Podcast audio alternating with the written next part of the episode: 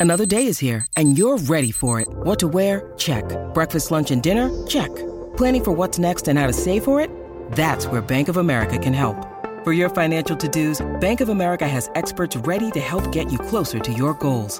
Get started at one of our local financial centers or 24-7 in our mobile banking app.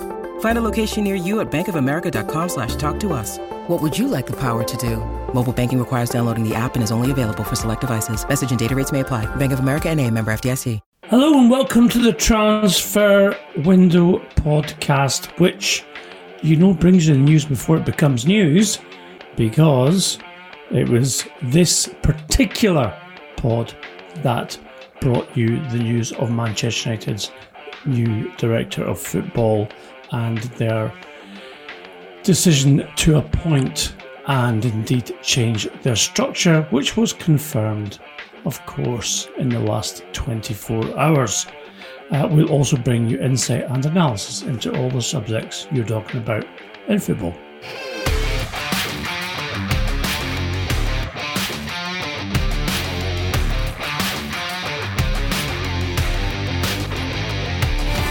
I mean, McGarry with me as always is the transfer guru and the man who has led on the story of Manchester United's search to uh, appoint a guru for um, their recruitment process over the last 18 months. It is now, Duncan.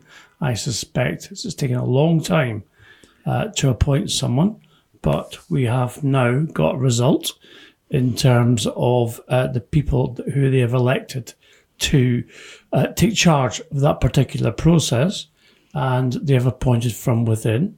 Not a surprise, uh, given Ed Woodward's uh, preference to uh, make sure that he trusts and, of course, uh, can influence those who work in that particular part of the football department.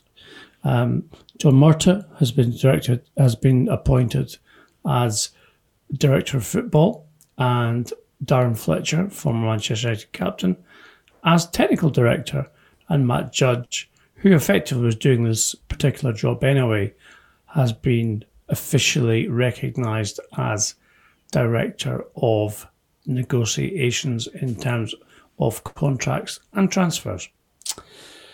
Duncan, it's, been a long running saga. Um, as I said, uh, it's not particularly surprising that they have uh, appointed people who have already been working at the club.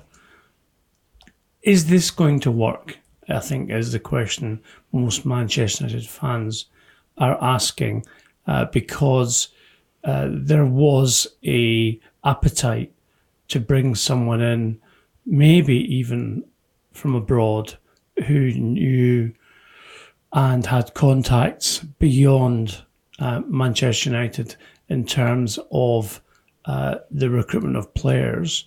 Uh, is, I guess, does it satisfy the job description? Well, you're right that they've been at this process for a long time. They started briefing about it in 2018 um, the issue was raised with the, the previous manager, Jose Mourinho, of bringing a director of football in. He had resistance to that idea, but I was also open to a change in the organisation at the club. But he wanted um, the individual to come in to be someone he felt he could work with, and he proposed um, Luis Campos as the candidate. Um, and United decided not to appoint at that time, said that was going to be a priority after uh, they dismissed Mourinho and brought Solskjaer in as manager. Um, I've briefed on that on several occasions. As you said, in December, we reported that they intended to appoint in the new year and had shortlisted a number of very high profile candidates. And, and I think this is the, the key to this story is they had the opportunity to go for some of the best um, technical directors in the world in terms of established achievements on their CVs. So Marc Overmars was on that list. I'm uh, told by contacts at Ajax that he actually withdrew from the candidacy after speaking to Manchester United. Um, Luis Campos was on that shortlist. Uh, if you want to hear about his way of working, you can go back to the uh, interview we did with Luis uh, a few weeks ago on the on the podcast. Um, so they had they were able to go to the top of the market here. Um, they were able to put the money down, and these would not have been cheap appointments in, in terms of salary for uh, directors of football. But you could argue they would also be um, not expensive appointments in the context of the club. In that, if you bring in a top director of football who works and improves your operations, then you get that value back uh, in multiples of hundreds in terms of signing the right players, um, in terms of improving performances on the field and the, the prize money and sponsorship money that comes along with that. They decided against that. They decided to go for what has been described to me as evolution rather than revolution. Um, and they decided to stick with internal appointments. So they, they have, and John Murtough, they have uh, given him the title of football director. Um, he's been at the club since, I think, December 2013 when David Moyes brought him from Everton, someone who Moyes had worked with at Everton in the past very successfully. Um, he was hired from the Premier League, a position he had as um, head of elite performance at, at, the Premier League at the time. Um, and he has been working effectively in the role that he's now been given as football director without having that title for some time now. Um, you can look to what Ole Gunnar Solskjaer said about the appointments, um, and you basically have as strong as evidence as you as you could ask for of that. Um, said uh, I I've known about it for a little while. I've known John since I came in. He was here when I came. Now it's more of a formal role with the job title. He's still been working behind the scenes, and I've worked well with him. It's a cultural fit. Um, for me, the process of our recruitment is still going to be the same with John and Darren in their new roles. It's work that we've been doing for years now, anyway, with the manager, with the scouting department, with the analysis department. That won't change at all. So, from Solskjaer's view, what you have are new titles, a new role, formal role for Darren Fletcher um, as technical director and and he will in many ways be the face of the football department, that technical side of the department. So he will, I I'm told, talk to the media. He will be involved in uh, speaking to families and to agents and making technical assessments and making assessments about the characters of players and whether they fit what Manchester United see as um, the type of players to recruit to build the type of football structure um, that will succeed for them in the probably the medium term, maybe the short term. Is, uh, but they they've been quite cautious about identifying when they expect to to win a Premier League title again, when they expect to be competitive for the Champions League title again. They've always talked about this as a multi-year process. So what what they've done is basically renamed people already at the club, um, met that criteria that they'd set for themselves of bringing a director of football in, and they've backed the changes that have happened since Solskjaer came into the club, the cultural reboot, as Ed Woodward um, calls it, uh, the the focus on younger players, the focus on, if possible, um, players from the British Isles. Um, focus on improving the academy, focus on development pathways from the academy into the first team. Um, it's been described to me the scouting process will be to secure the best talent in their local area. If that best talent doesn't fit the requirements, then they go for the best talent in England. If they can't get what they want from the best talent in England, then go for the best talent in Europe. And and actually, if you look at their recruitment of young players over the last um, two, three years, you can see that um, in place. They're starting to spend very significant sums on taking 16 year olds from overseas and taking 18 year olds from overseas. Obviously, with the Brexit process, they're going to be restrained purely to uh, to 18 year old um, or older. signings from outside the UK. They've moved towards that path now. They've formalised it. This, I think, is a statement from Ed Woodward from the Glazers um, that what they have done since they got rid of Jose Mourinho as manager has been successful. They think it's working. So formalise those roles and concentrate on um, on carrying down a path where Solskjaer will effectively lead recruitment because he identifies the positions for the first team where he thinks new blood is needed, um, positions and uh, the technical type of player he wants. Then Manchester United's very extensive, I think the biggest scouting department in world football, goes through a list of players to present to Solskjaer. Um, Solskjaer always has a veto um, to be able to say, I, I, don't want that particular player. If Solskjaer proposes a name and the scouting department don't like it, if he doesn't fit their metrics, then they have the possibility to say, no, we shouldn't go for, for that. But it, it actually has a lot of similarities to the Liverpool model, um, and it, it's collegiate. Um, so they, what they've avoided doing is bringing in someone from outside who will, the, the likelihood was that they would make quite radical changes to the way Manchester United had been operating since Solskjaer became manager.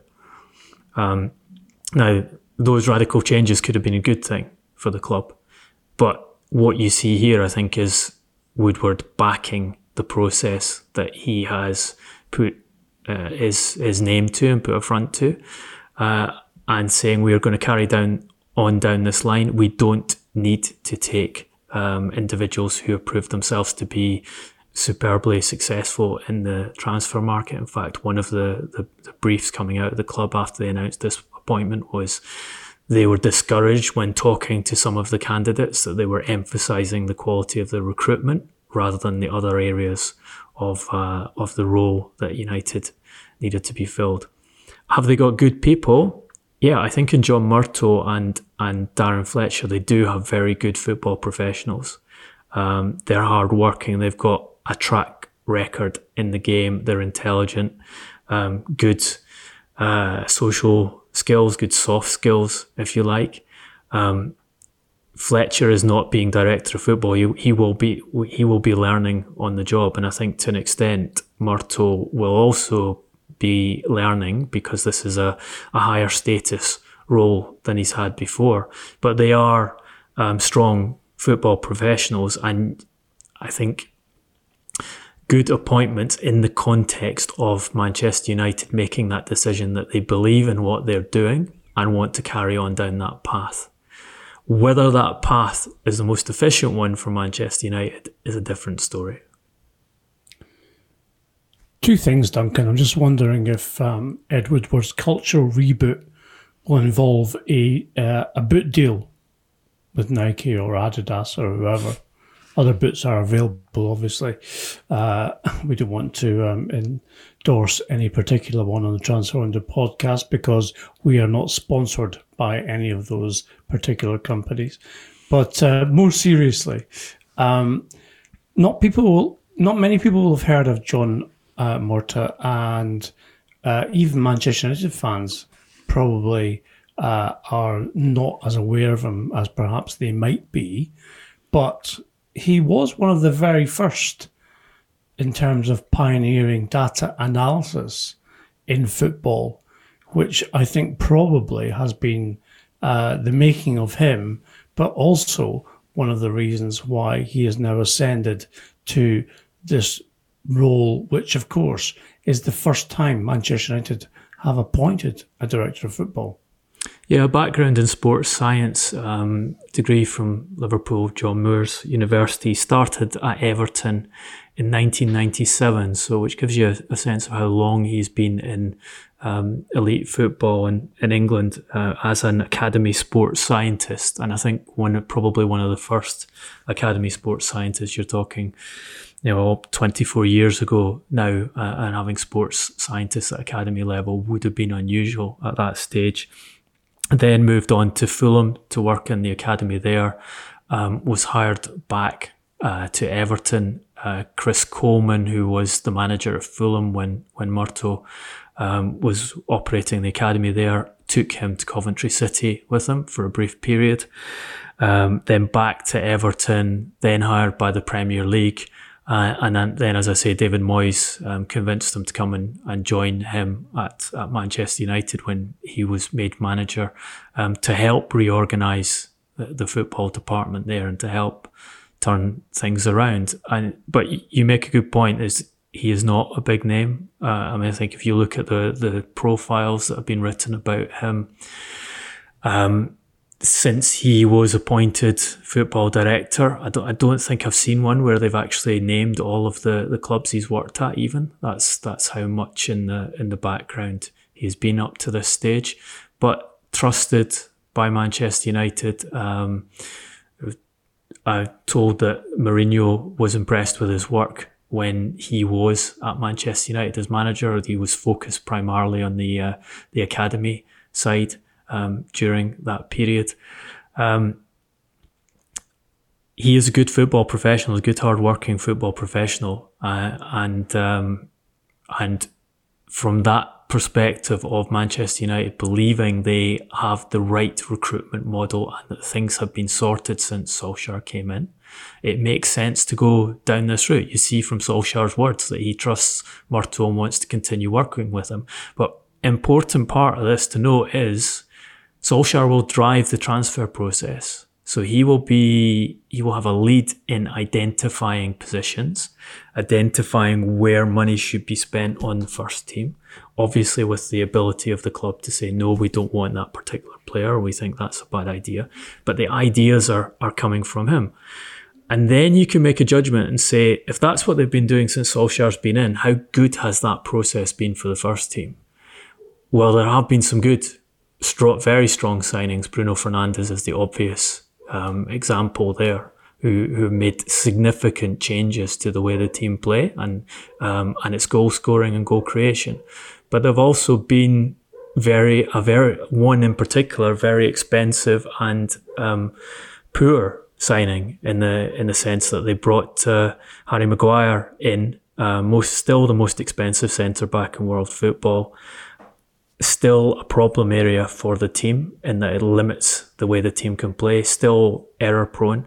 So that's a that's a Solskjaer idea that was not vetoed by the, the scouting structure. Not surprisingly, I think, because it was Solskjaer's first summer in charge. So you back uh, the guy that Ed Woodward and the Glazers had invested in, but one they're still trying to resolve because they're in the market this summer for another centre back to try and fix uh, the limitations in the game of the centre back that Solskjaer had them spend unprecedented sums on. So I think there you can ask the question if you're leading this process with a manager who has never proven himself at elite level, is that productive for Manchester United or not?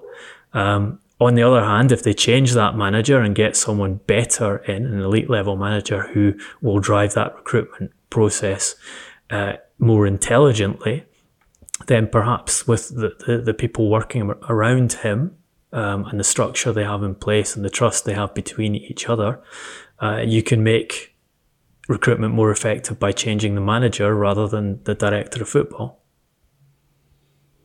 We'll come back to um, the centre back position in uh, a moment or two, Duncan, on the pod. Um, I'm interested to hear that young Lucky the dog has obviously got an opinion on uh, the situation at Manchester United, although I'm not surprised having listened to you talk about it for the last two years. So um, we hope that she is uh, in accordance with you. Um, just a quick word about Darren Fletcher. This is a guy who is extremely articulate, intelligent, very experienced in football. Um, and also, uh, and this is slightly kind of um, comical, there literally is no room on the bench for him uh, under Solskjaer's management because of the coaches he has, despite the fact he's doing his coaching badges and believes his future is in coaching. But he's made this decision, very interestingly, to learn his trade as well in administration of football um, and also, he will be the face of Manchester United in terms of selling the club to players coming in. So I think that actually is a very good appointment for United and one that if they don't know John Murtough, then they will know Darren Fletcher, obviously, and they'll think to themselves, okay, finally Ed Woodward's got it right. He's um, found someone and has appointed someone who um, we can trust with regards to doing the best for the club. Yeah, very intelligent. I a great thinker about the game, a very hard worker. Um, if you're going to pick someone to be that front of the club and you want a, a, a recent former player, then I think Darren Fletcher um, has a lot of sense to it and, and he's not taking on the full mantle of director of football. So he has people who, who've worked in, in the organisational side around him and, and that scouting department around him. So it, it makes it uh, the possibility for him to learn on the job. I think the risk for Darren Fletcher in taking this is he, he's made himself a kind of human shield for Ed Woodward in that now there is a uh, a, a, face um, and a title or two titles. Uh, if you want to include Matt, Matt Judge, three titles, and Matt Judge will continue to be the person who talks to agents uh, about negotiations and contracts and, and continue to be the person that agents will contact to discuss renewals and uh, and to offer players. Um, so there's now a Darren Fletcher as a face. There's now a director of football structure in place. When things go wrong, those people can bl- be blamed for the things that go wrong rather than it all coming straight to Ed Woodward. And, you know, that you have to say that isn't a, a helpful thing for Woodward to have. And he has not handed over any great responsibility here because he's appointed people who he has already been working with. Uh, and, and Matt and Matt Judge, someone he worked with before he was even in the football industry. Well, knowing Fletch, I suspect um, if there's going to be a kind of um, you know, I'll see you outside. But I mean, Ed Woodward, then I would back Fletch all the way. Um, I'm sure the Manchester United fans would as well.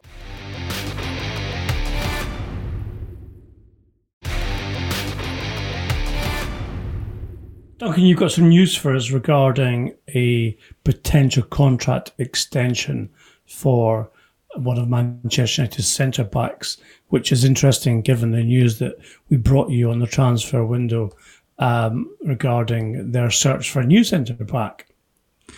Yeah, look, they are, as we've said, been in the market for a centre back to solve the Harry Maguire problem for some time now. Um, but they're also. I, I, I, love, I love that phrase, the Harry Maguire problem. We should, we should, we should, we should definitely trademark that along with the uh, Nico Gaitan ruse. I don't, I don't think it's a trademark that Manchester United will be wanting to buy off us, but um, I think it's a, it's an accurate description of, of the issue they have, and if they do change centre back um, and get someone quicker in, in fact, you know, if it was possible to do it without embarrassing themselves to switch Maguire out and get a faster centre back with better positional sense, you could see quite a radical change in the way te- the, the team plays. And it's a team which has a very good midfield already. Um, v- decent options up front in a number of positions and planning to to strengthen um, up front in the summer again. Um, but they're not going to go down that route. Um, the the centre back they're talking to about a new contract is Eric Bailly. Um, Bailly uh, will be out of contract in 2022. They've already taken up the extension that was available in that deal. So they really have to make a decision this summer as to what they do with him because if they, they let it run into the final season, then the likelihood is they lose him for nothing. A player that they signed from Villarreal for an initial 35 million euros. Um, he has made 100 appearances for Manchester United, uh, this now being his fifth season at the club. Probably been more affected with injury, um, well, maybe with the exception of Phil Jones, than any player um, in the Manchester United first team squad. I think more unfortunate with injury, given some of the injuries he's he's picked up in, in collisions rather than than muscular problems. Um, but you can see that the fact that they've opened contract talks, they've offered him a pay rise, they've offered a, a superior um, bonus structure. There aren't any conditions on that. It's not, they haven't said to buy it, it's conditional on you proving your fitness, that, um, that they value the player still. Um, and want to retain him in the squad, he will have to take a decision over what's the best route to go down. I think there's a there is an advantage to Manchester United in doing this now in a COVID market because there's a limited amount of money and a limited amount of clubs capable of, of signing by and offering him something that would be at a higher status or an equivalent status to Manchester United at present. He, he could probably get go down a tier, but whether those clubs can afford to pay him the amount that United are offering and whether they can afford to uh, to pay the transfer fee that Manchester United ask, which I understood would be around 20 million euros for a, a summer sale, is um, is questionable. Um, I think there's also the context to this that Bailly, I'm told, believes he is better than Maguire and Victor Lindelof, and given a meritocratic decision making process from Solskjaer, which is something he doesn't have at the moment because Maguire has to be played and has to be seen to succeed, and Lindelof is preferred on most occasions to Bailly for the, the partner role. He thinks that given a fair crack of the whip, he can establish himself as, as first choice at, at Manchester United. So, um, let's see how that resolves itself. And Ian, I think you've got some information on, on Harry Maguire's stance on a new centre back. Yeah, Harry Maguire um, has indicated to um, Ole Gunnar Solskjaer and the Manchester United coaching staff that he would like uh, to play alongside an English speaking and um, preferably English born centre back uh, someone who understands, in his opinion, um, the culture of Premier League football and also can complement him in terms of the way that he plays the game. Maguire's not someone who has uh, been naturally gifted with regards to passing um, and taking the ball out from the back. He does do it, but as I said, he doesn't necessarily uh, do it as successfully as other players do it. And um, there have been names mentioned. One would be Ben White at Brighton Hove Albion, um, who are more naturally uh, a footballer, if you like, rather than uh, a defender first. And so uh, clearly, that's something which uh, Maguire would like because it takes the pressure off him. Um, and even Solskjaer himself, Duncan, has mentioned and conceded that perhaps Maguire needs to be complemented by a player uh, much more suited to his game. And as you've said, uh, Maguire is one of the, if not the first name on the team sheet um, with regards to United's um, first team. So it has to be said that it, someone like Ben White um, or James Tarkowski uh, would be the solution to that particular conundrum at Manchester United. And um, this summer, they will definitely be looking at uh, the opportunities to purchase uh, a player who can um, play alongside Maguire, given the fact that Lindelof and Bailly have not succeeded uh, in terms of uh, being that person who can partner Maguire.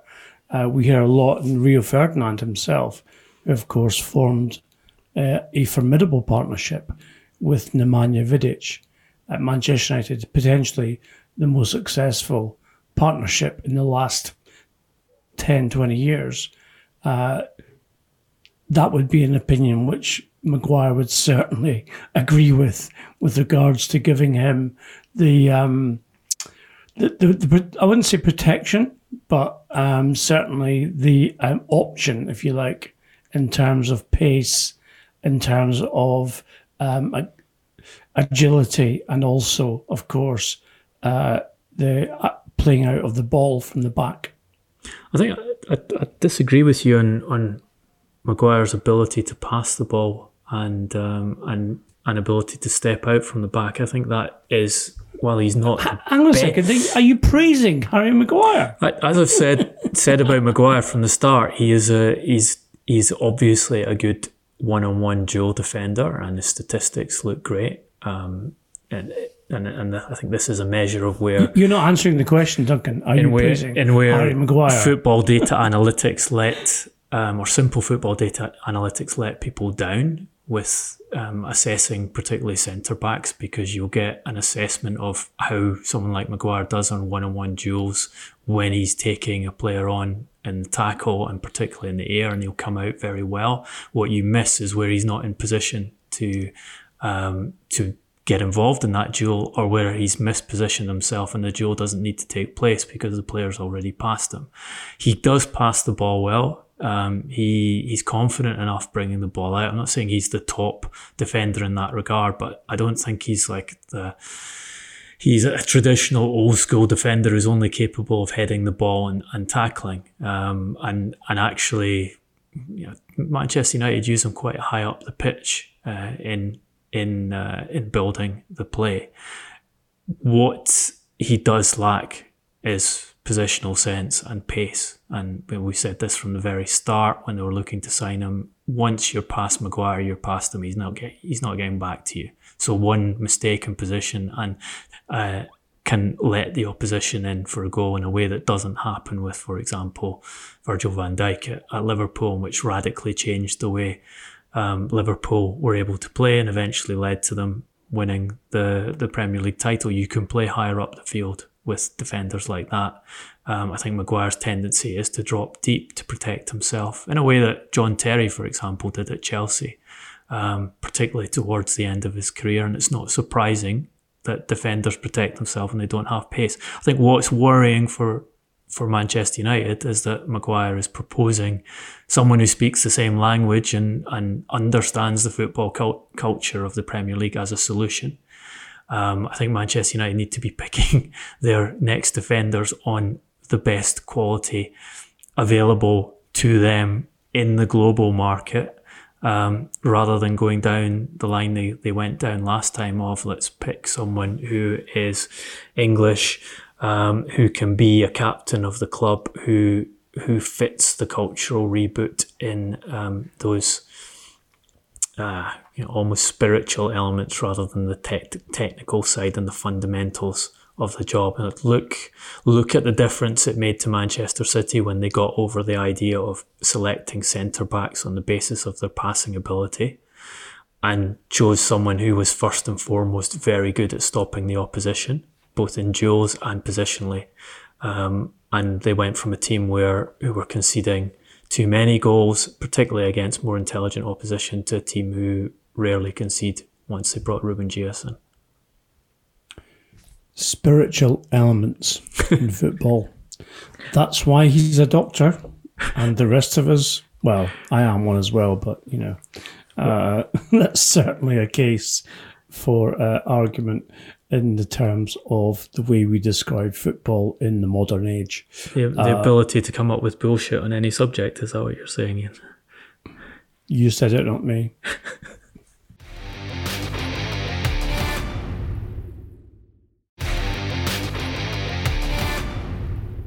History was made this week um, when it transpired that for the first time in 16 years, and indeed in the careers of said world beating players who have dominated the Ballon d'Or.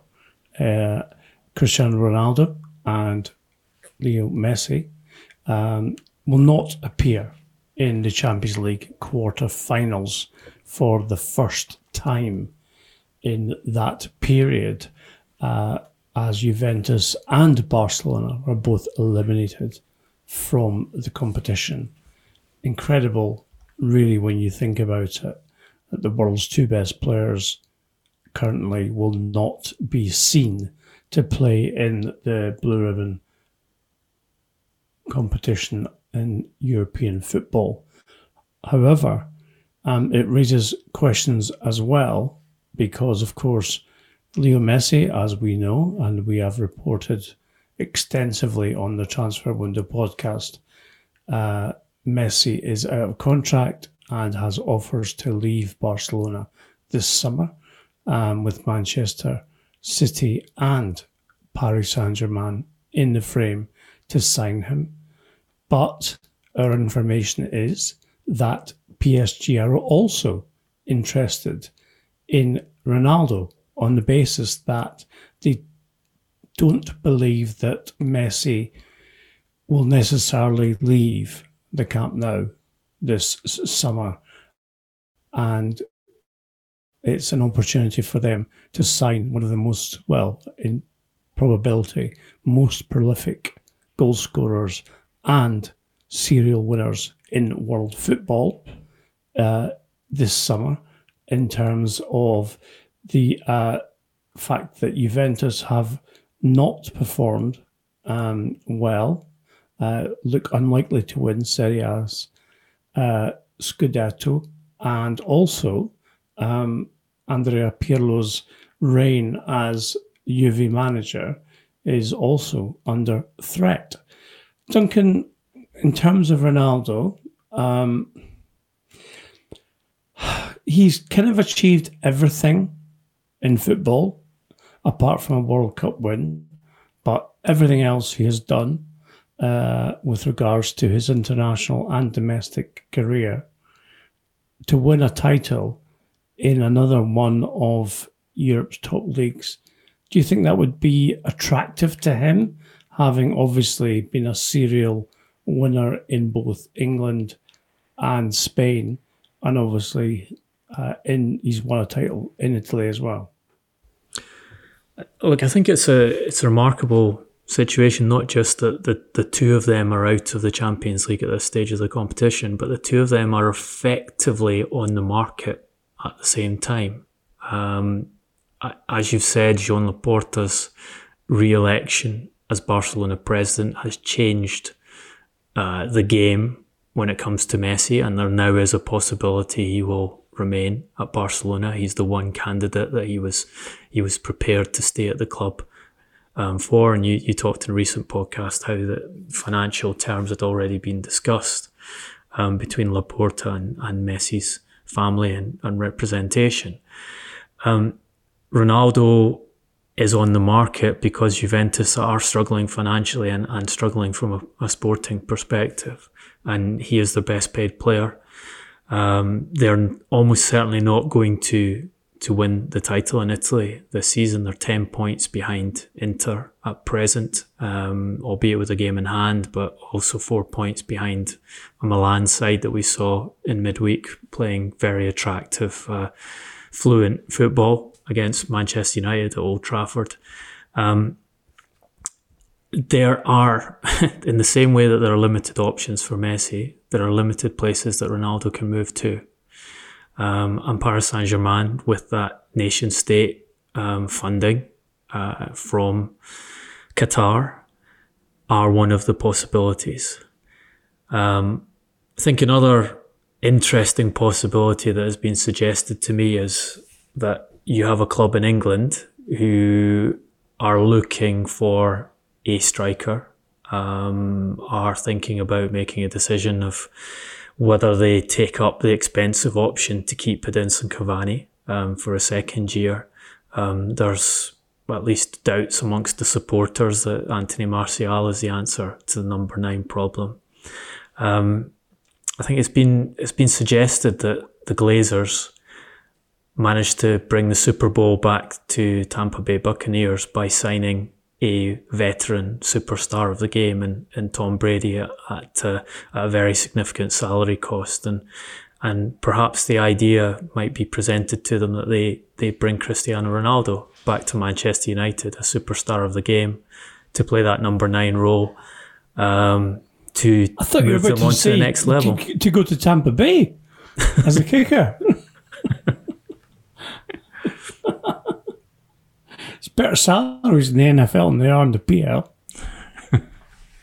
Well, this the salary is, I think, very important here. Uh, but with Ronaldo, I think there's a difference with Ronaldo and Messi, and Ronaldo still sees himself playing until he's 40, has numerous ambitions of goals he wants to score, uh, records he wants to set, titles he wants to win. Um, Messi has talked on several occasions about how he feels the end of his career at the top level of football is coming closer, how it gets harder year after year. Um, I think you're buying different products between the two. Um, although a lot of the the attraction of the players comes in their status, and and that's why they're being marketed to the nation state um, owners um, to see if they can get salary from these these guys on the basis of signing a name as well as a footballer.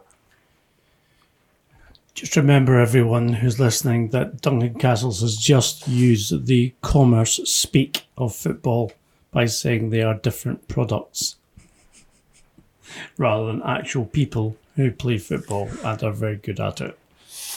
Um, true, Duncan, now, uh, joking aside, um, it's a situation where um, I, I, I, guess uh, crossroads, in effect, for Cristiano Ronaldo in terms of his career. And um, clearly, he's still a very, very uh, important football player, first and foremost, rather than a product. But in terms of his product, he also brings in a lot of money in terms of marketing and merchandise, etc., which makes him, of course, a very attractive option for clubs, uh, whoever might want to attract him there.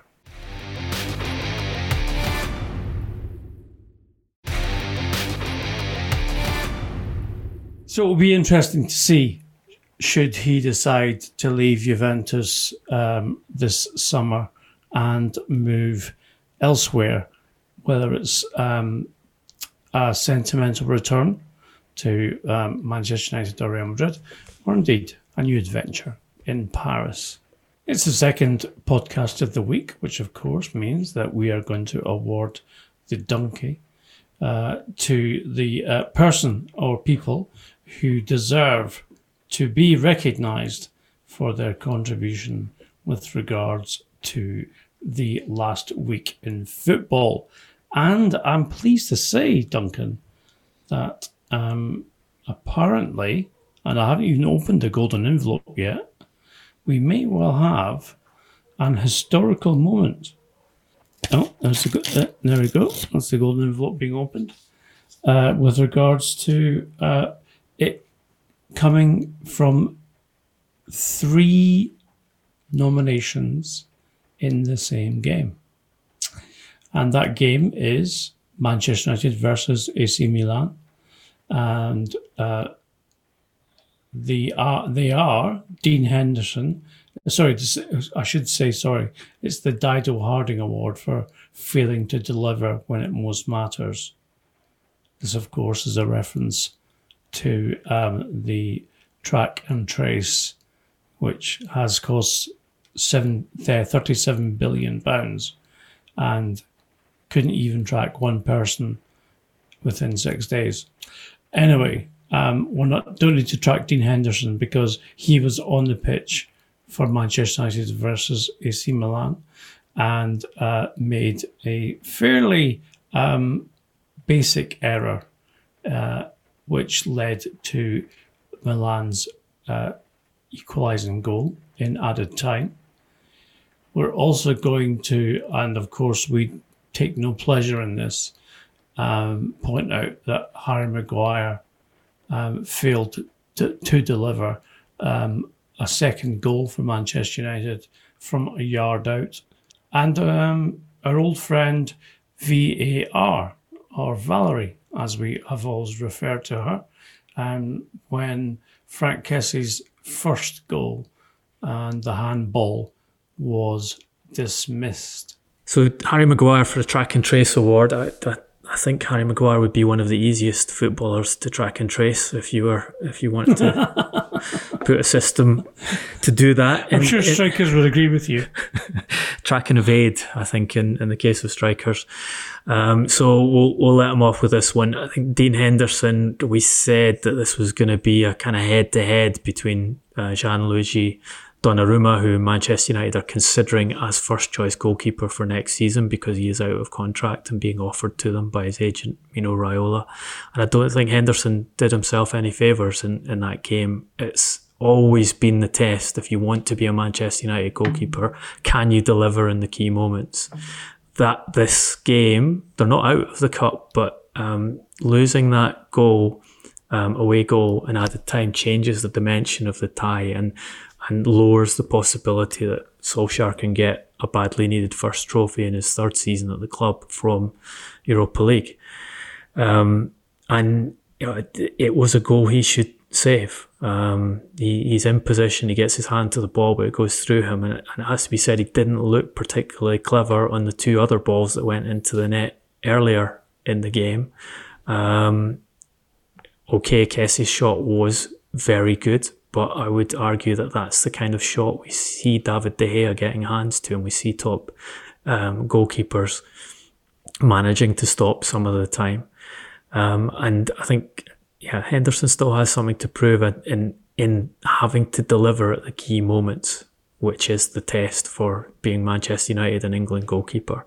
But um, I think this award has to go to VAR. Um,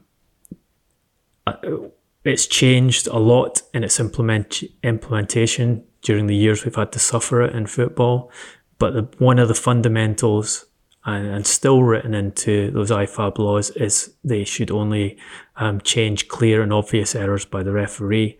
They weren't able to demonstrate, there was no video evidence that clearly demonstrated that Kessie handled that ball. In fact, if you look at the three players who were challenging him before he, he shot um, into Henderson's uh, goal. None of them appealed for handball, which is typically what you see if a player um, close to an opponent um, sees the ball coming off his arm, they will usually appeal to alert the, the, referee. There was no appeal from those individuals closest to them. None of the angles demonstrated that it had definitely hit his arm. In fact, it looked more to have come off his midriff before he shot the ball.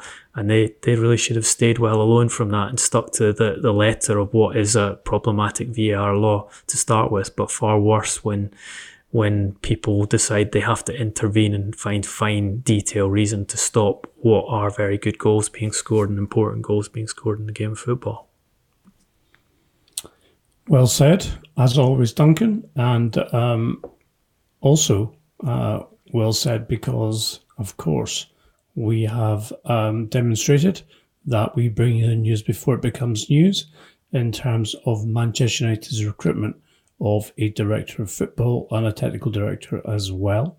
Um, if you want to get the quickest notification in terms of the new podcast which drops, then please uh, if you're on YouTube, turn on those notifications, give us a five star rating on iTunes, and also engage with us on our social media platforms, which are at Transfer Podcast on Instagram, Facebook, and Twitter. And Duncan uh, is at Duncan Castles. I'm at Garbo SJ on our individual accounts. And of course, as you know, we are happy to chat to you about all the subjects we discussed in the podcast, and more. We will be back next week, of course. Uh, we hope you've enjoyed today's episode. Until uh, next week, we say stay safe, be well, and thanks for listening.